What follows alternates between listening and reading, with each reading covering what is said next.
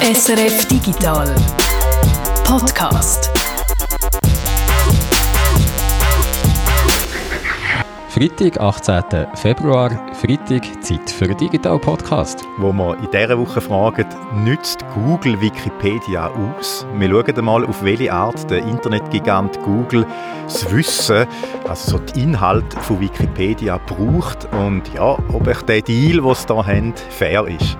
Und dann gibt es etwas für alle Kartophilen unter euch, ein Wort, das ich jetzt nicht ganz sicher bin, ob ich es vielleicht selber habe erfunden Jedenfalls, wir schauen, wie man altes Kartenmaterial digitalisiert und wie man Daten von diesen digitalisierten Karten für die Zukunft aufbewahrt. Und es ist der erste Podcast seit langem, wo wir wieder ganz ohne Maske aufnehmen können. Ja klar, wir haben jetzt die ganze Zeit Masken getragen beim Podcast machen, auch wenn wir es eigentlich alles aus dem Homeoffice über das Internet machen, einfach so zur Sicherheit. Denn ich bin mit Sicherheit der Reto Wittmer. Und ich, der Jörg Scherer.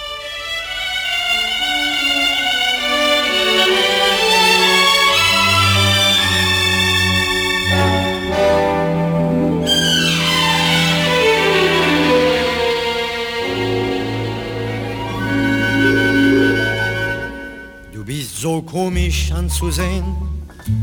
Denkst du vielleicht, das finde ich schön, wenn du mich gar nicht mehr verstehst und mir nur auf die Nerven gehst? Jetzt reden wir über ein altes Ehepaar. Das heißt, ich mit dem Reto. Also wir sind nicht das Ehepaar alt, vielleicht schon langsam ein bisschen, aber das Ehepaar ist äh, Google und Wikipedia. Die haben ja schon eine recht lange Zusammenarbeit. Zum Beispiel nimmt Google Informationen für die Infobox oben rechts, wo kommt, wenn man eine Suche macht, aus Wikipedia. Das Ding heißt äh, Knowledge Panel oder Knowledge Graph. Es ist so eine Art Win-Win-Situation, könnte man sagen. Wikipedia wird bekannter und äh, Google hat eben eben eine gute, saubere Infoquelle. Aber es gibt nicht nur das Win-Win, es gibt auch äh, so gewisse Problematiken an der äh, Selbstbedienung, die da Google macht, an den Wikipedia-Artikeln. Darüber reden wir jetzt. Wikipedia und Google sind ja beides Urgesteine vom Internet. Sie sind etwa gleich alt. Google hat Jahrgang 1997, Wikipedia 2001. Sie sind schon lang erwachsen, kann man sagen. Man könnte auch sagen, sie haben eigentlich zusammen noch gesendelt und also so in den ersten Internetjahren und wie es dann so passiert, so bei, bei Kindern, oder, da sagt der eine mal, du bist jetzt nicht mehr mein Freund, weil man irgendwie Streit hat und dann ist plötzlich ein paar Tage lang lang ist dann jemand anders die beste äh, Freundin. Das ist auch in der Anfangszeiten von Google und Wikipedia, von dieser Beziehung.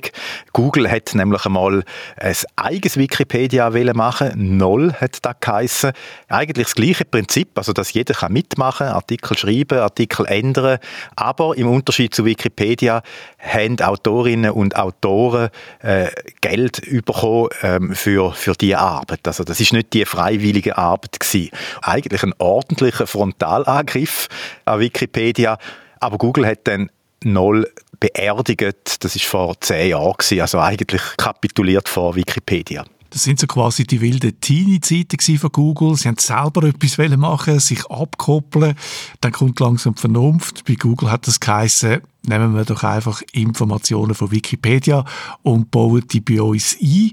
Das darf man ja, das ist ja das Grundprinzip von Wikipedia. Der Inhalt ist frei und so sind dann die Infoboxen entstanden, wo Google einblendet ist ja eigentlich eine grosse Ehre auch für Wikipedia, wenn das äh, grosse Google quasi das Online-Nachschlagewerk, das von Freiwilligen zusammengetragen worden ist, als saubere Infoquelle braucht. Es ist sicher auf der einen Seite ein Ritterschlag, aber es gibt halt auf der anderen Seite auch äh, ein Problem. Man merkt auf den ersten Blick gar nicht so wirklich, dass die Informationen von der Wikipedia äh, herkommen. Es hat zwar in diesen Infoboxen ein, ein Link auf äh, den Wikipedia-Artikel dann. Aber ich weiß das auch aus eigener Erfahrung. Es, es langt eben vielfach eigentlich, wenn man nur die Zusammenfassung sieht, die dort drin steht. Da sind vielfach eigentlich die wichtigsten Sachen, die man hätte wissen schon drin. Und dann musst du gar nicht mehr auf den effektiv äh, Artikel von der Wikipedia. Und da gibt es Befürchtungen, dass weniger Leute direkt auf Wikipedia eben gehen. Und das könnte dann zum Beispiel bedeuten, dass weniger Leute den Banner sehen, wo sie ja ab und zu einblendet, damit man eben spendet. Das könnte ein Problem werden für Wikipedia, weil schließlich leben sie von Spenden. Aber Google gehört auch zu den grossen, zu den grössten Spendern von Wikipedia. Und da stellt sich natürlich dann die Frage, macht sich Wikipedia so nicht abhängig von Google? Unabhängigkeit ist ja eben eines der ganz grossen Grundprinzipien von Wikipedia. Ja, und da, da ist schon, könnte man schon sagen, das beißt sich vielleicht ein bisschen, wenn dem Google eben viel Geld spendet jedes Jahr. Und Google gehört zu den Hauptspender. Hauptspender sind die, die pro Jahr mehr als 50.000 Dollar äh, spendet. Apple gehört da übrigens auch dazu. Ich habe mit Lisa Seitz Gruvel geredet. Sie ist Chief Advancement Officer von der Wikimedia Foundation. Und da haben wir uns natürlich gefragt, was macht der Chief Advancement Officer? Und ich habe bei Wikipedia nachgeschaut, da gibt es leider noch keinen Eintrag dazu, aber der Chief Advancement Officer ist so für Partnerschaften zuständig bei Stiftungen, also nicht bei einem Business, ist nicht der Verkäufer, aber es geht so ein bisschen in die Richtung, man muss äh, Kontakt zu Kunden pflegen. Das macht Lisa Seitz bei Wikipedia und sie macht sich jetzt keine grosse Sorgen, dass Wikipedia könnte in eine Abhängigkeit kommen. I don't think we're too concerned about that. We had 8 million donors uh, from all over the world. And so, you know, our primary donation comes from readers, right? So our average donation is about $15 and we get those from all over the world and that funds the bulk. I mean, that's that's 90% of our revenue that supports Wikipedia. So we've built a really very grassroots donor base that supports us that we feel very confident in. We also get some corporate donations. We get donations from large foundations, and that's part of the mix too. So I don't think we're overly reliant on Google donations. And a lot of the donations from Google have gone into the Wikimedia endowment. So we're not actually even spending those mm-hmm. donations from some of the kind of larger corporate donors. We're spending the investment income from them. So those donations will always be there um, to support Wikipedia mm-hmm. long, long into the future. Sie sagt, 90 Prozent der Einnahmen kommen von 8 Millionen Spender. Also die Einnahmen sind extrem verteilt. Die, die Quellen ist verteilt. Es gibt keine große Abhängigkeit. Und die Spenden von grossen Firmen oder Instituten wie Google, die fließen zum schönen Teil in die Stiftung selber. Also werden nicht einfach aufgebraucht ständig. Und so kann man die Abhängigkeit dann noch ein bisschen mindern. Ich habe Lisa auch gefragt, wie sie die Infoboxen von Google einschätzt, äh, unabhängig von. What you're talking about is Google's knowledge panel that's kind of on the, the right-hand side of your screen when you do a search. We like this. You know, one, it gets our content out in front of more readers. And it also, you know, they've given us good links, right? So there's a big Wikipedia logo there with a link so that people can who want to learn more can click through to the article. And a lot of people do. So a lot of people end up on Wikipedia's site from the knowledge panel. We've worked with Google on this. You know, we've we've asked them for the Wikipedia logo there with the with the links. They've heard us and they've they've given us that. So it works pretty well for us. Um, you know, most of our con most of our traffic, most of our readers come from Google. They're people who are searching for content with the Google search engine and then coming clicking on a wikipedia link and coming to coming to us that way. It's a good partnership with google and you know our mission is to get as much knowledge out in the world.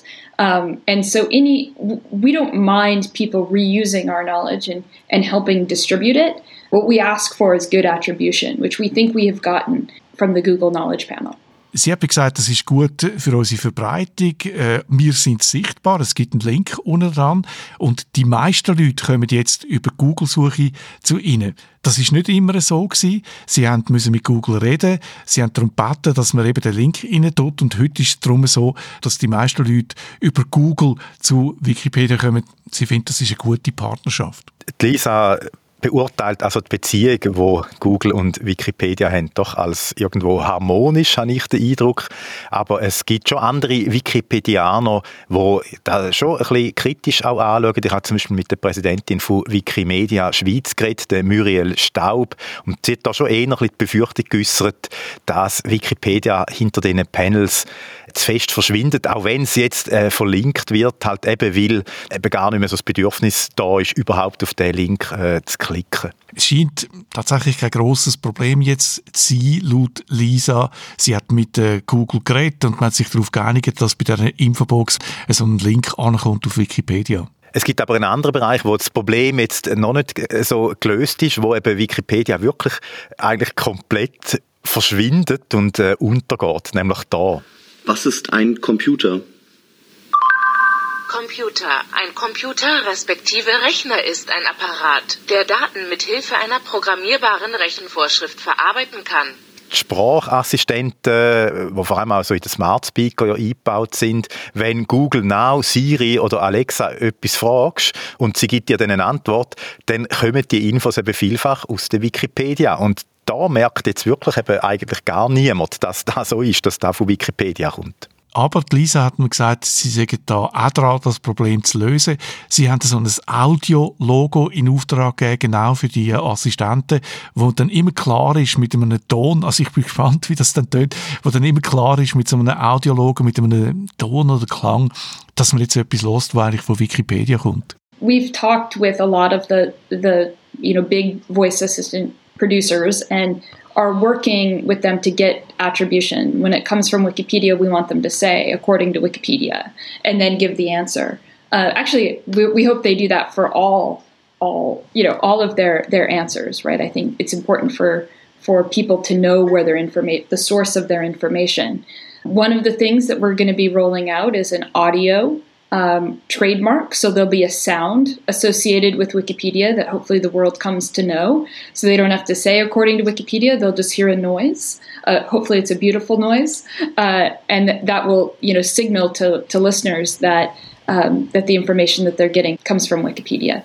Es ist wirklich wie in einer Beziehung, dass Google und Wikipedia manchmal harmonisch, dann findet der eine etwas nicht so gut, jetzt eben Wikipedia, dass es eben zum Beispiel da äh, untergehen in diesen Sprachassistenten, dann ändert es etwas ähm, und dann ist es wieder gut. Wir könnten vielleicht auch sagen, es ist so eine, ein bisschen eine Hassliebe oder wir können es natürlich auch so formulieren, Wikipedia ist ein bisschen ein Opfer vom eigenen Erfolg geworden, weil es halt so attraktive Inhalte haben. Und natürlich äh, saubere Glaubwürdigkeit. Und da hat Google auch schon auf einen anderen Plan einmal äh, gerufen. Da haben sie nämlich unter Videos von YouTube zum Klimawandel, wo so ein bisschen aus dem Fake News Ecke kommen, da haben sie einen Link eingeblendet auf einen Wikipedia-Artikel, so als vertrauenswürdige Quelle, als Kontrast zu äh, so einem heiklen Video.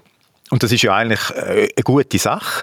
Aber durch die Verlinkung kommt Wikipedia jetzt im Gegensatz zu den Infoboxen, wo sie eben eher ein bisschen untergehen, kommen jetzt da eben fast zu viel Aufmerksamkeit über. Also, dass dann so ein Artikel über ein kontroverses äh, Thema wahnsinnig große Beachtung findet und durch da könnte es dann Gefahr geben, dass so ein Wikipedia-Artikel eben selber tendenziös wird. Also nicht einfach von allein, aber es könnte natürlich sein, dass plötzlich ganz viele neue Autorinnen und Autoren auf den Plan gerufen werden, so einen Inhalt anzupassen, sodass er eben vielleicht in ihr Weltbild passt und von dem er dann eben falsch äh, wird. Und die Artikel dann wieder zu korrigieren, das ist natürlich aufwendig und Wikipedia, da haben wir auch schon drüber geredet im Podcast, hat ja eher das Problem in den letzten Jahren, dass eben immer weniger Autorinnen und Autoren haben und müssen jetzt da aber gleichzeitig so eine Art Anti-Fake-News-Verantwortung übernehmen oder so äh, Wahrheitschecker-Funktion für die grossen Plattformen wie eben Google und eigentlich ungefragt und sie können das vielleicht gar nicht so leisten. Auch damit hat Lisa aber nicht so ein grosses Problem, wie man könnte meinen. We are obviously concerned about misinformation on the internet and in, in society in general. And we are happy to help the world sort out fact from from lies or fact from mistruths. And so we don't want kind of trolls migrating to Wikipedia to kind of battle it out there. That's a lot of work for our editors to have to uh, fight that back, which they do. You know, if we know in advance, we can prepare for it and um, have our communities ready when those kinds of, of folks show up um, on Wikipedia.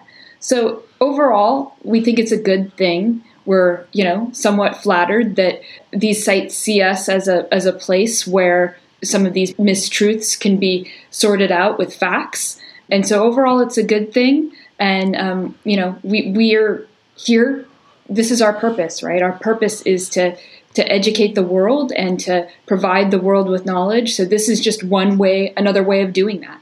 Sie drückt sich sehr diplomatisch aus. Sie sagt, äh, es ist natürlich eigentlich ein Kompliment für uns, dass die großen IT-Firmen Google, Facebook uns verlinken, wenn es um Befürchtung geht, das könnte Fake News sein oder problematische Inhalte.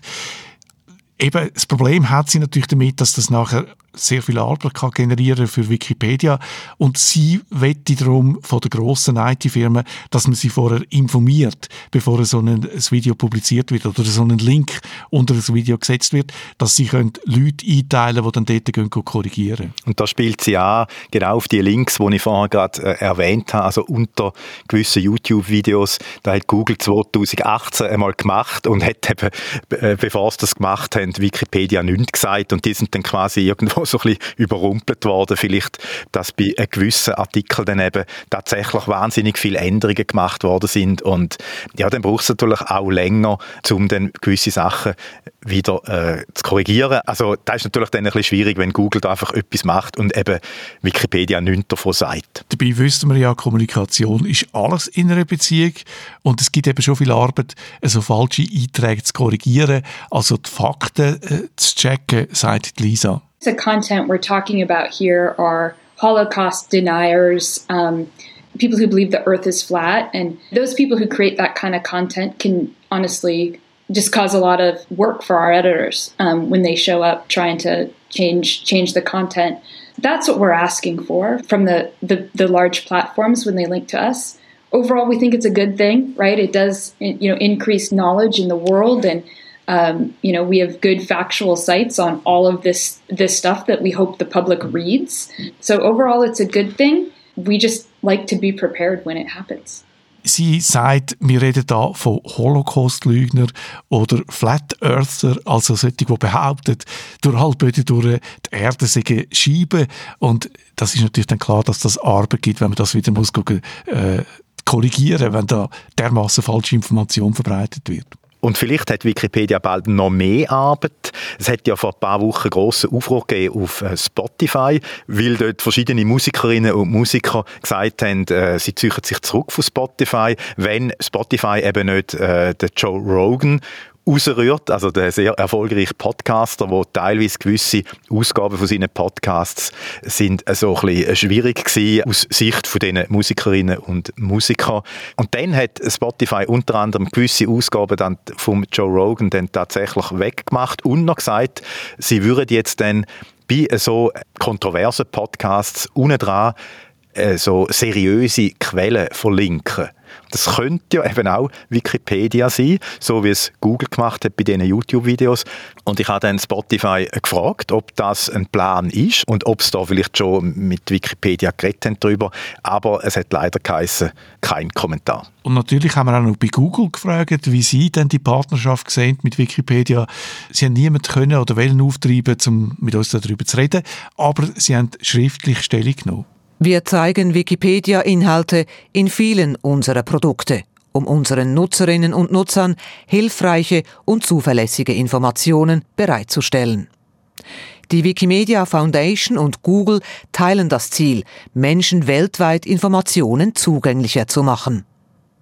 Google hat die Wikimedia Foundation auf verschiedene Art und Weise unterstützt und mit ihr zusammengearbeitet – dies reicht von finanziellen Beiträgen durch Google.org bis hin zur Bereitstellung von Technologien und Tools für Autoren. Was da heißt, Bereitstellung von Technologien, ist zum Beispiel da, hat uns Google geschrieben. Sie haben zum Beispiel letztes Jahr angefangen, die Wikipedia-Gemeinschaft äh, so zu unterstützen mit dem sogenannten Wikiloop-Programm. Das äh, sind verschiedene Redaktionswerkzeuge, äh, wo sich so auf die Qualität der Inhalte konzentrieren. Das ist zum Beispiel ein sogenannter Wikiloop Double Check, das ist eines von diesen Werkzeugen. Mit denen können Wikipedia Autorinnen und Autoren Änderungen an einer Seite verfolgen. Google stellt für das eben auch Daten so aus eigenen Erkennungssystemen zur Verfügung, wo dann die Wikipedianer können brauchen, um auch neue Erkenntnisse zu gewinnen. Mehr ins Detail, was das genau bedeutet hat, ist da Google nicht gegangen. Aber sie haben dann auch noch äh, geschrieben, dass es auch als Ergänzung zum Wikipedia-System so äh, zusätzliche Schutz- und Erkennungssystem eingerichtet haben, um zu verhindern, dass äh, falsche Informationen in den äh, Wissenstafeln, also in den Infoboxen von Google auftauchen. Und es könnte natürlich in gewissen Fällen schon passieren, dass dann eben der, so ein Vandalismus, der dort passiert, irgendwie auf, auf Wikipedia durchschlägt. Aber äh, sie haben ihre Systeme so verbessert, dass 99 Prozent so Fälle so äh, erkannt werden und dass, äh, wenn dann so Probleme auftauchen, hätten sie dann die Richtlinien, die ihnen ermöglichen, schnell zu handeln. Wie das genau ist und, und was da dahinter steckt, das sagt Google leider nicht. Aber ja, es, ist, es zeigt halt einfach, es ist da schon auch äh, eine Zusammenarbeit da, also eben eine Beziehung. Und Google nimmt nicht nur offensichtlich von Wikipedia, sondern gibt ihnen auch etwas zurück. Die Zusammenarbeit zwischen Wikipedia und Google, die geht noch weiter. Google stellt Wikipedia auch wertvolle Daten aus der Suche zur Verfügung. One project we had in India, um, Google actually gave us a grant to do something called Project Tiger. We uh, held editathons with our editors in India, and Google provided us with a list of articles or information, search terms that people in India were searching, but there was nothing on the internet coming up. So they gave us really valuable information so that our editors could focus on writing the articles that people in India wanted the most and weren't finding, not just on Wikipedia, but they weren't finding it all on the internet. So projects like that, I mean, we're, both of our interests align. I mean, obviously, Google's search engine is less valuable if it, it's not producing the results that the search results that people want. And our interest, obviously, is providing knowledge to the world. And so we want to provide the knowledge that people are looking for too. So those types of collaborations are super helpful th- that kind of information that Google was providing us was amazing. And they also provided our editors in India with Chromebooks and internet access and all of that, which for you know places you know for editors particularly that are that are lower income, that was a that was a huge a, a huge asset from them that they provided. Also durch Suchdaten von Google kann Wikipedia noch besser werden. Da also dann doch auch wieder eine kleine Win-Win-Situation, eine Partnerschaft, die fruchtbar ist. Und darum sagt Lisa Seitz, Wikipedia fühle sich nicht ausgenutzt von Google. These platforms, you know, they have a lot of reach and they have a lot of power and working with them and ha having them help distribute knowledge actually helps us reach our mission more broadly. We see it generally as a as a good thing. I mean, obviously there are times when we feel we're not being attributed or whatever it is, but luckily that you know we've managed to build relationships with these platforms and they're listening to us and trying to accommodate most of our requests when it comes to comes to things like attribution or giving back to the commons. Sie sagt, das Internet ist groß, sie haben eine wichtige Mission, Wissen zu vermitteln und das kann man nicht alleine machen. Man muss mit den Grossen zusammenarbeiten. Und wenn es ein Problem gibt, wie das mit der Sichtbarkeit, dann muss man halt miteinander reden und die Grossen oder Google ist durchaus bereit, auf sie zu hören und zu reagieren. Es scheint also momentan äh, eigentlich eine gute Beziehung zu sein, äh, eine gute Phase in der Beziehung zwischen Google und Wikipedia. Die Beziehung hebt ja schon lange an und es hat immer mal wieder Krisen gegeben. Man hat sich dann offenbar zusammengerafft und auseinander werden die beiden wahrscheinlich nie mehr gehen. Schon gar nicht, wenn jetzt ja dann das Metaverse so vor der Tür steht. I just can't imagine a, met a metaverse without accurate information or without knowledge. So that's what we do. So I'm sure there'll be a place for us in it. I'm not sure I can exactly see that yet um, as, it, as it all shakes out, but you know, we'll be looking to be there. Lisa hat mir gesagt, sie sind einem ständigen technischen Wandel ausgesetzt und sie äh, ist überzeugt, dass Wikipedia auch einen Platz findet in dem Metaverse, dass es auch dort Information und Wissen braucht. Und Google wird da natürlich sicher auch nicht fehlen. Also die werden auch in Zukunft eine Beziehung haben. Die beiden können offenbar gar nicht mehr ohne den anderen. Sie sind halt wirklich so ein bisschen wie ein altes Ehepaar. Die Liebe auf den ersten Blick wie ich am Abend zu dir kam und dich in meine Arme nahm. An meinem Herzen, das wäre schön, da lass dich gehen, da lass dich gehen.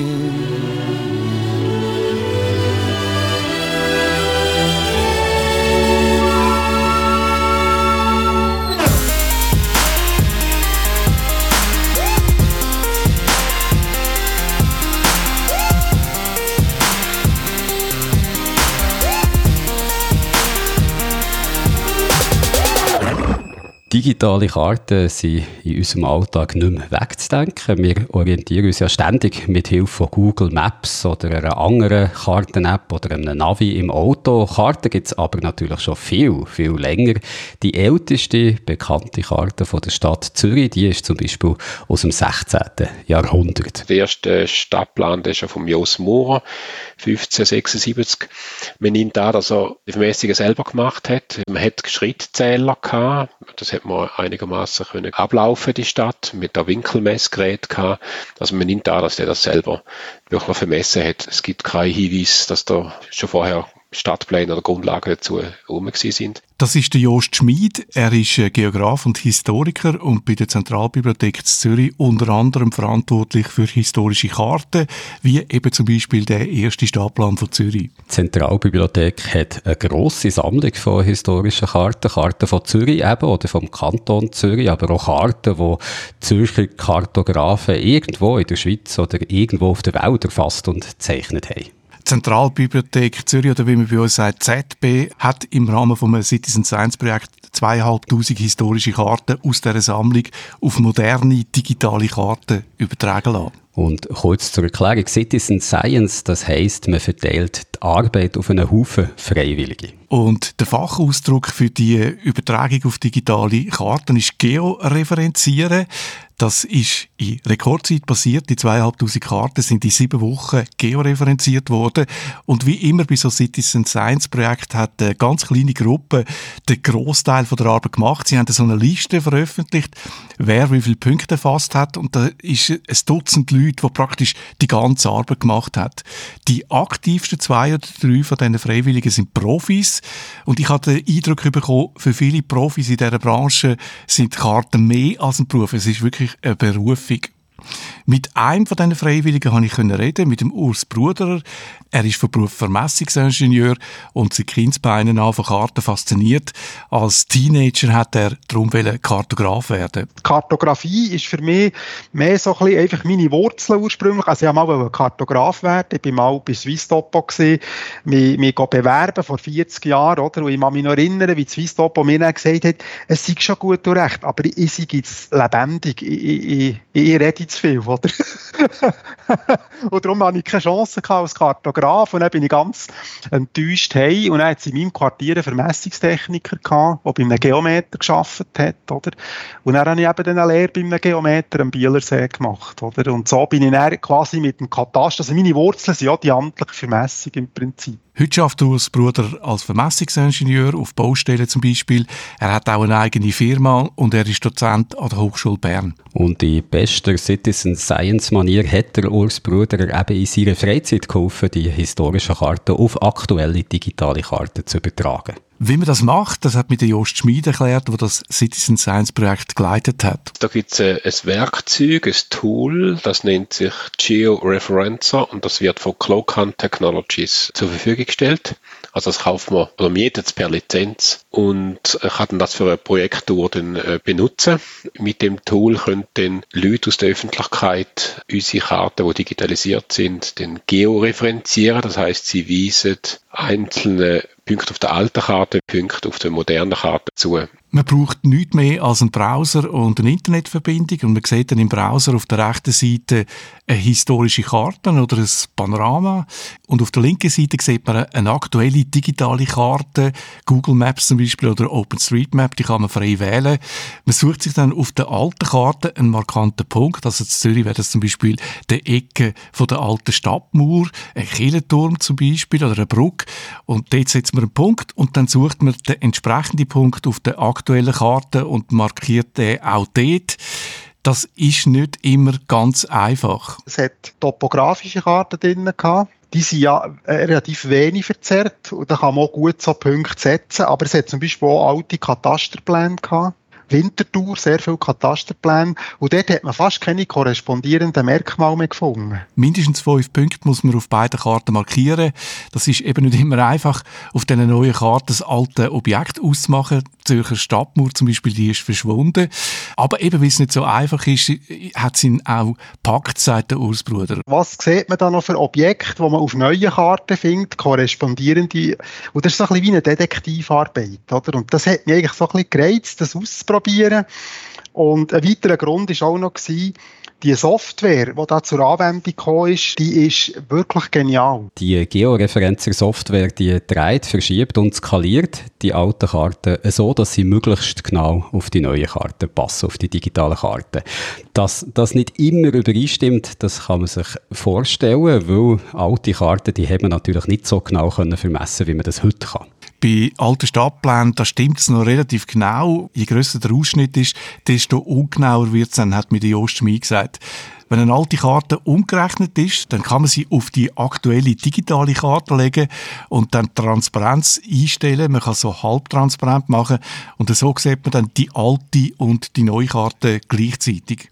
Ich habe mir alte Stadtpläne von Zürich angeschaut und es ist faszinierend. Man sieht den alten Plan halb durchsichtig und unten dran den neuen Plan und kann so nachvollziehen, wie sich die Stadt verändert hat. In Zürich zum Beispiel hat sie in der Limit neben der Brücke noch einen Haufen Häuser gehabt. Früher eine Mühle ist, glaube ich, noch dort gestanden. Die sind dann erst nach 1945 abgerissen worden. Das erinnert mich an einen der besten Jobs, die ich als Student Und nachdem ich in den letzten Podcasts schon ein paar Mal von meinen Sommerjobs habe erzählt, bist jetzt du endlich auch mal an der Reihe, Peter. Wir sollten wahrscheinlich so eine Extra-Serie äh, SRF Digital Sommerjob schaffen. Und jetzt interessiert es mich natürlich, was genau da die tolle Studentenjob war. Es ist nicht wirklich ein Sommerjob gewesen, es ist einfach ein Job gewesen. Es ist darum gegangen, aufgrund von einem Drehbuch historische Bilder von der Stadt Zürich zusammen zu suchen. Das Thema war die Geschichte von der Elektrifizierung von der Stadt Zürich. Es ist das Jubiläum vom Elektrizitätswerk. Und ich bin dann vor allem ins baugeschichtliche Archiv und habe dort alte Fotos zusammengesucht aus dem 19. Jahrhundert. Die haben fantastische Fotos hoch aufgelöst bekommen von Fotografen aus dem 19. Jahrhundert. Ich bin dann auch zum Teil in der Zentralbibliothek gewesen, in der, in der Sammlung schauen. Ich habe ein Bild müssen auftreiben vom Churchill, der auf Zürich kam. Und ich habe dort tatsächlich dann ein Foto gefunden, in einem Album von einem Stadtschreiber ist der, glaube ich, wo der Churchill fotografiert hat, selber privat mit seiner Kamera. Und das ist ein Bild gewesen, das noch nie veröffentlicht worden ist. Und eben, als ich die Stadtpläne angeschaut habe, ist mir das wieder in den Sinn gekommen, wenn ich da zum Teil noch Fotos gesehen habe von dem Rennweg Bollwerk, das ist dort, wo jetzt äh, ein, Modehaus steht, so eine Halbkonstruktion, hat es also ich glaube noch relativ lange ist dort ein Turm gestanden, ein Bollwerk. Und eben, wenn man die Karten, die alten Karten anschaut und, und mit den neuen vergleicht, dann kann man so na Sachen nachvollziehen. Also dein Job da klingt wirklich um einiges spannender als meine Sommerjobs in der Gemüsefabrik und in der Lagerhalle. Aber kommen wir eben wieder zurück zu den Karten. Du hast es ja gerade gesagt, man kann die neue Karte und die alte Karte übereinander legen, so halbtransparent machen und dann eben sehen, was sich da alles verändert hat in der Stadt oder in der Landschaft. Äh, aber allein, nur um sich so ein bisschen zu unterhalten, macht man das Georeferenzien ja sicher nicht, oder? Nein, es geht darum, dass man die historischen Karten so aufbereitet, dass man sie davor Forschung kann brauchen Historikerinnen oder Geografen zum Beispiel. Das Ziel ist, dass Wissenschaftlerinnen können eine Zeitreise durch die Pläne machen, sagt die Ostschmied. Man kann wie eine Zeit Regler drüber laufen lassen, über so, eine, über, über ein Endprodukt. Das wäre das Ziel, dass man dann kann die Landschaftsveränderung kann nachvollziehen im Laufe der Zeit, wie sich eine Stadt äh, entwickelt und das mit verschiedenen Plänen. Und mit herkömmlichen Pläne, die jetzt vergleichen, ist relativ schwierig, weil ja eben die Ausrichtung ist nämlich unterschiedlich. Also der Plan ist vielleicht südorientiert oder westorientiert. Es sind unterschiedliche Orientierungen, haben unterschiedliche Maßstäbe und auch unterschiedliche Genauigkeiten, respektive auch Verzerrungen. Und das wird durch das Verfahren eigentlich recht homogenisiert. Also die, die Pläne und die Karten, gleiche Raumausschnitt werden vergleichbarer. Uh, Zeitreise, da spitze ich natürlich immer durch, das klingt super. Aber wenn ich jetzt auch so durch die Zeit möchte reisen, wo kann ich das machen? Mit diesen Karten von der ZB geht es so ansatzweise im Moment. Du kannst die anschauen auf worldmaponline.org. Dort findet man einen Teil von diesen georeferenzierten Karten aus der ZB. Es gibt dort auch noch einen Haufen andere historische Karten von der ganzen Welt. Die kann man anschauen, man kann sie vergleichen mit dem aktuellen Zustand. Es ist noch nicht wirklich eine Zeitreise, daran wird noch geschafft. Eine Zeitreise in der Schweiz, äh, ja, über Schweizer Karten, die gibt's. Bei der Karte von Swiss Topo, da kann man mit so einem Slider zurückgehen bis Mitte 19. Jahrhundert und kann dann sehr gut vergleichen, wie sich eine Stadt oder eine Landschaft verändert hat. Und die Links auf die verschiedenen Seiten zum Zeitreisen machen, die findet ihr in den Shownotes vom Podcast hier. Stichwort Zeitreisekartografie, die hat sich enorm verändert. Das haben wir jetzt gehört. Lang hat man Distanzen gemessen. Zuerst ganz primitiv noch mit Schrittzählen. 1, 2, 3, 4. Und man hat Winkel gemessen. Anfangs 20. Jahrhundert ist man dann ein bisschen weiter gewesen, dass die Luftaufnahmen dazukommen. Und Ende 20. Jahrhundert auch noch Satelliten. Und seit ein paar Jahren gibt es ja noch andere digitale Technologien zum Karten erstellen. Bei den Vermessungsingenieuren, Ingenieurinnen geht wirklich Post ab, sagt der Urs Bruder. Also muss ich sagen, das explodiert förmlich, unser Beruf. Oder? Digitale Technologien eröffnen ganz neue Möglichkeiten zum Vermessen, zum Beispiel die Handykamera. Vor etwa zwei Stunden bin ich noch an einer, an einer Baustelle gewesen, im Regen draussen, oder, und habe mit meinem Handy eine Böschung abgescannt, die ich jetzt einer Software 3D nachkonstruieren Aus dem Handy raus, aus dem Video. Also ich kann mit Video eine 3D-Rekonstruktion machen. Ein vierminütiges Video lang, um die Böschung zu erfassen, auf etwa 5 cm genau, schätzt du es, Bruder. Einmal genau genug, dass man das für den Bau brauchen kann. Und es hat ja nicht nur in Handys Kamera, auch in etwas anderem, wo wir hier auch immer wieder gerne davon reden, sind fliegende Kameras drin, in den Drohnen nämlich. Und das bietet sich ja eigentlich an, auch das zum Vermessen zu brauchen, oder? Wir fliegen wirklich mit der kleinsten Drohne, die es gibt, mit der DJI Mini. Ja, mit der machen wir Vermessung. Der Urs Bruder er hat mit einer Drohne den Turm von der Kirche St. Peter zu Zürich vermessen mit einer Drohne für Amateure, wo man so überkommt für 500 Franken in dieser Grössenordnung. Der Urs hat auch eine Lizenz als Drohnenpilot. Mit dieser Drohne ist er um den Turm umgeflogen, hat 800 Fotos gemacht und eine spezielle Software hat aus diesen Aufnahmen dann wieder ein 3D-Modell berechnet.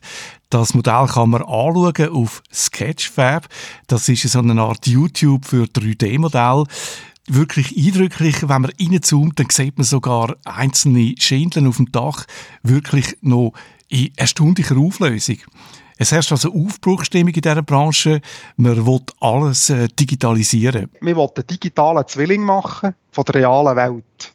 Die Idee, die ein dahinter ist, dass ihr daheim könnt virtuell einfach alles ergründen oder? Also man kann wie, wie virtuell alles schon erleben, wo man dann real nachher noch schauen kann, oder? Und das, das hat unglaubliche Kreise gezogen. Das ist unglaublich, oder? Was da abgeht komplette 3D-Welt, wo man daheim auf dem Sofa gemütlich anschauen kann. Das tönt jetzt fast schon nach dem Metaverse, wo da immer alle davon reden. Aber äh, während es das Metaverse noch nicht wirklich gibt, ist etwas doch jetzt schon klar. Geodaten, die sind wertvoll und viel von diesen Daten, die die grossen Internetfirmen über uns sammeln, die haben einen Bezug zu Geodaten. Zum Beispiel, von wo aus habe ich das letzte Mal nach neuen Turnschuhen gesucht. Das muss natürlich Google wissen, damit man dann den richtigen Shop kann anzeigen. Also die Daten muss man in den Kontext stellen und darum ist ein großes Business rund um die Daten entstanden. Nicht nur Google, auch Facebook und Microsoft haben ihre eigenen Geodaten und auch Schweizer Startups mischen in dem Geschäft mit. Wir wollen dem Geschäft rund um die Geodaten angehen und dann in einem der nächsten Podcasts darüber berichten.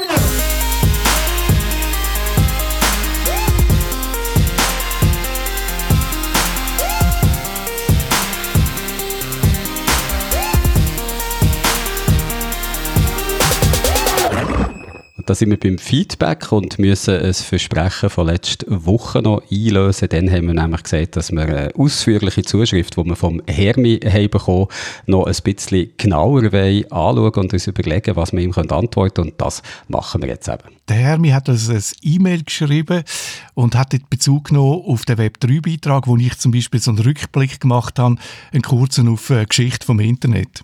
Und der Hermi schreibt eben, ich denke, der Rückblick ist subtil falsch, respektive kann misleading verstanden werden, und zwar der Punkt bezüglich den Hürden aufs Web zu kommen. Einerseits stimmt es, früher gab es weniger Gratis-Hoster für Content, aber die Hürden, eine Webseite zu erstellen, waren enorm klein. Ich habe letztens gehört, jeder konnte in einem Nachmittag HTML lernen. Vermutlich etwas überspitzt, aber nicht viel. Der Hermi meint dann, die Hürden sind nachher noch grösser geworden, weil die Webseiten anspruchsvoller geworden sind, also komplexes HTML, äh, Style Sheets sind sind dazu kommt natürlich dann vor allem JavaScript wird immer wichtiger. Das stimmt natürlich. Gleichzeitig ist es aber auch einfacher geworden, eine Webseite online zu stellen, wie es so pfannenfertige Lösungen gegeben hat. Blogs zum Beispiel. WordPress ist bekannt, allen voran. Und da muss man dann überhaupt nicht mehr von HTML und Programmierung verstehen. Man muss eigentlich nur noch können ein Template installieren der Hermi sieht es eben anders. Er meint, die Hürde sei immer grösser geworden und schreibt, fürs Web 3.0 wird die Hürde noch viel größer. Man muss nicht nur vereinfacht HTML und JavaScript können, sondern auch noch mit der ganzen Blockchain interagieren. Da finde ich, hat der Herr absolut recht. Das sehe ich auch so. Darum gibt es eben auch Dienste wie Coinbase, wo einem das abnehmen, also die Verwaltung von der Wallet zum Beispiel, das tut man an die delegieren. Und das ist natürlich dann schon wieder so ein Element von der Zentralisierung.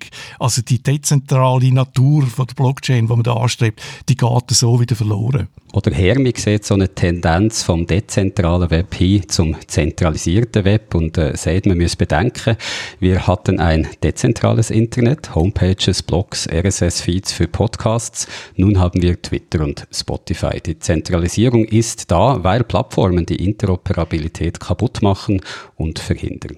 Ich sehe das auch, eine starke Tendenz zur Zentralisierung. Ich hätte jetzt bei dem Beispiel noch Facebook vor Spotify gebracht. Facebook, Twitter, die lösen die RSS-Feeds ab. Ihre Algorithmen bestimmen jetzt genau, was wir sehen. Interagieren mit der Blockchain ist so schwierig, dass eben Dienste wie Coinbase entstehen, die einem äh, Verwaltung von Wallet abnehmen. Der dezentrale Charakter von der Blockchain, der geht so verloren. Der Christian Grotthoff, den wir in dem Podcast auch gehört haben, der hat im Interview genau die Tendenz angetönt. Er hat äh, gesagt, zentrale Lösungen seien effizienter. Er hat aber auch gesagt, sie seien userfreundlicher, sie seien einfacher in der Benutzung. Und daher, wir meinen dort, Blockchain, das ist eigentlich gar nicht wirklich eine dezentrale Technologie, weil schlussendlich es doch wieder ein paar grosse sind, die dort bestimmen, was geht, die dort mit Mining, also mit überprüfen, ob die Blockchain-Vorgänge richtig sind, quasi wie fast ein Monopol haben, dass so ein paar wenige grosse genug Rechenpower haben, das zu machen und dass dann auch wieder faktisch eine Zentralisierung gleichkommt. Ich weiß nicht, ob man das jetzt pauschal für alle Blockchain-Projekte kann sagen, es stimmt sicher für Bitcoin. Es ist auf jeden Fall unglaublich schwierig, ein dezentrales System zu entwickeln, wo auch über Zeit dezentral bleibt. Also auch wenn neue Technologien dazukommen, wie jetzt gerade beim Bitcoin, wo plötzlich die ASIC, die speziellen Chip rausgekommen sind, die Grafikkarten abgelöst haben, dann braucht es eigentlich einen Prozess in dem System, in der Blockchain, äh, wo schnell, wo Leute schnell können auf das reagieren, also wo die Entwicklung, die Weiterentwicklung schnell auf das kann reagieren auf so technologische Veränderungen. Das steht dann aber wieder stark im Widerspruch zum dezentralen Charakter. Also bei Bitcoin hat man sich jahrelang gestritten, wie man das effizienter machen will und ist auf keinen grünen Zweig gekommen. Und äh, ich wünschte mir, es gäbe eine dezentrale Technologie, die wirklich verhebt, aber ich sehe einfach, wie wahnsinnig schwierig das, das ist, das umzusetzen.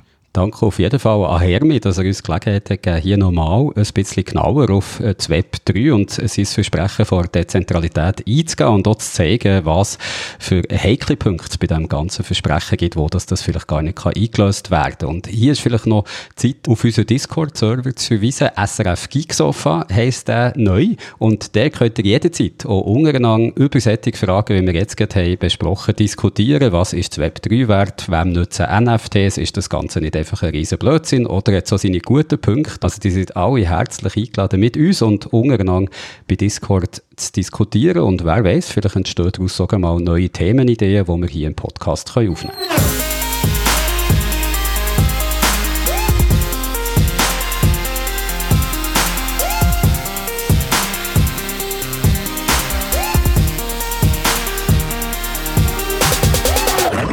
Wir sind am Schluss von dem ganz besonderen Podcast, wo ich am Anfang gesagt habe, den haben wir können, haha, ohne Masken aufnehmen. Ich habe natürlich sogar immer eine FFP2-Maske angehabt, damit wirklich die Viren nicht durch unsere Mikrofon über die Ohren uns irgendwie infizieren. Und ja, hoffentlich ist jetzt mit Corona wirklich auch Schluss, eben mit dem Podcast. Da sind wir jetzt endgültig am Schluss. Aber hoffentlich, hoffentlich, anders als Corona, kommen wir ja gleich schon wieder zurück. Nächste Woche schon.